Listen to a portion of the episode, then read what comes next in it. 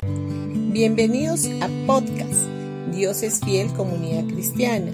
Los invitamos a escuchar el mensaje de hoy. Hola familia, hoy día jueves 28 de julio. Vamos a ir a 2 de Corintios capítulo 2 versículo 15.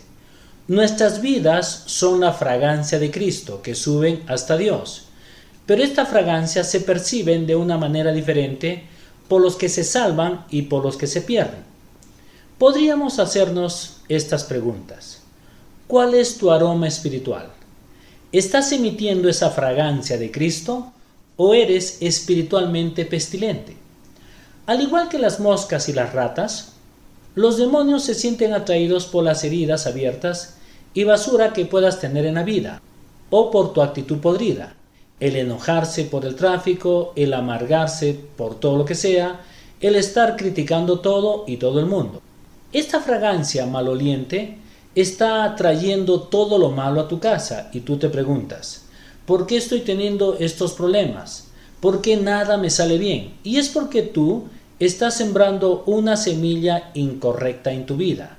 Tú tienes que reconocer que estamos en una batalla. Tus pensamientos, tus actitudes, tus palabras y acciones están liberando el poder de Dios en tu vida o estás liberando el poder del enemigo.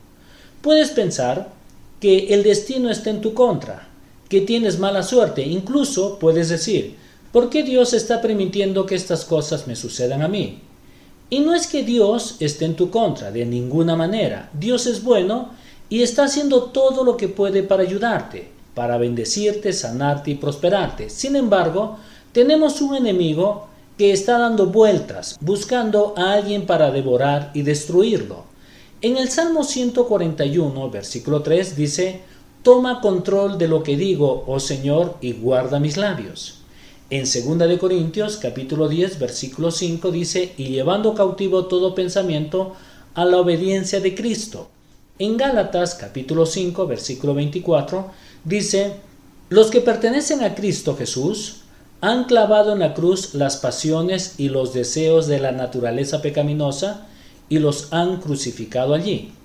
Nosotros tenemos que ser conscientes que el diablo siempre está tratando de disparar dardos todos los días de tu vida, si tú se lo permites.